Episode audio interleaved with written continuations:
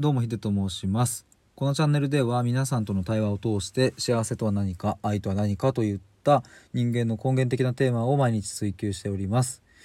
えーということで今回は対話ができない相手は諦めるしかないのかというテーマでお話ししていきたいと思います、えーこれもですね先ほどの、えー、とキラリンさんとのコラボライブを経ての僕の感じたことの収録になります。はいということで本題なんですけれども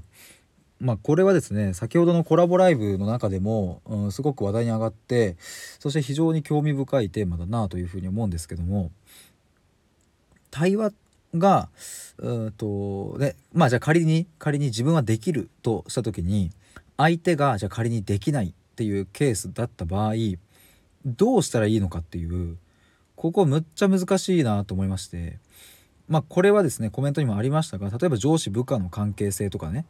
えーでも非常にあると思いますし会社内だけじゃなくて、えー、と家族内とかでも非常にあるなというふうに思います。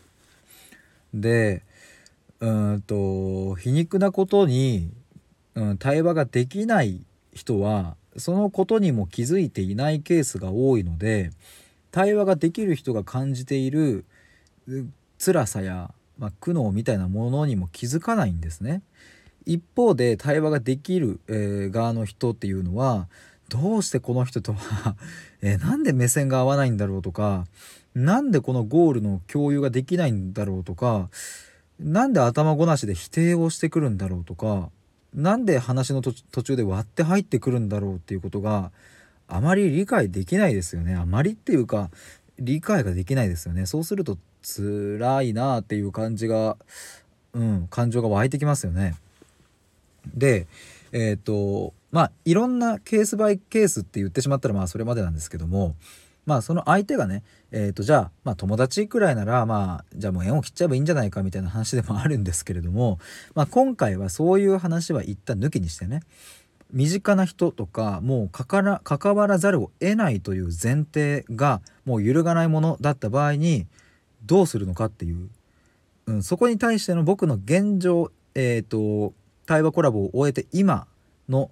えー段階の 答えは「諦めるが」えーと答えです。諦めるっていうのはどういうことかっていうと、うん、これ以前にもちょっと収録でも出したんですけれどもうんとそうですねここはちょっと語源にヒントがあって諦めるの語源って明らかに見極めるとか諦むっていうね明らかにするの明るいに諦むっていうところが語源になっているんですけれどもまあそういうふうに言われてるんですけど明らかに見るっていうことは大事かなというふうに思います。つまりうんと相手が対話できないっていうことを自分が受け入れない状態のまま対話を求めてばっかりいるとどんどん辛くなってしまうんですが相手が対話できないっていうことを明らかに見た瞬間にもうそこに求めるものはないんですよね。まあここは先ほどの収録の、うん、相手に対話を求めないとか自他の区別みたいなところとも共通してくるところだと思うんですけども本当に対話ができない相手は、えーまあ、特に大人の場合であれば、えー、とその後も対話ができないっていうのまあこれは多分おそらく、うん、変わらないのでねまあ自分がどんなに対話を勉強してもそしてその勉強したことを相手に伝えても相手はわからないのでね。そしてここは本当にまあ一応大事なことなのでお伝えしておくと別に対話も会話もどっちの方が優劣、うん、優秀であるとかね。そういうのはないわけですよ。だからまああの対話ができる自分がすごいとかそういうわけではなくてね。お互いのそれも価値観ですから。まあそう思うと,、うん、と対話が、ね、できる側の人はやっぱ諦めるっていうのがすごい重要だと思います。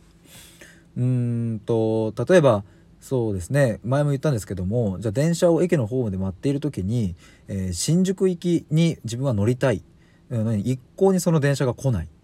来ないなと思っていると通りすがりの通行人が「あこの電車渋谷行きだ」って、まあ、仮に言ったとするとその瞬間に諦められますよね。あこのホームじゃねえんだっていう。人は諦めるとどうするかっていうと駅の方も変えますよね。つまり自由になるっていうことです。行動が。明らかに見た瞬間にここじゃないとか別の行動をしようっていうふうに思えるようになるんで、えーここは諦めるがいいんじゃないかなっていうのが今のところの回答でございます。ということで今回は、えー、対話ができない人は諦めるしかないのかというテーマでお話ししてきました。対話で思考を深めるラジオでは随時、えー、僕と対話したいという方を募集しております。えー、また、ここならの電話相談でも、えー、1対1でクローズの世界でお話しすることもできますので、プロフィール欄または概要欄をご覧ください。ということで以上です。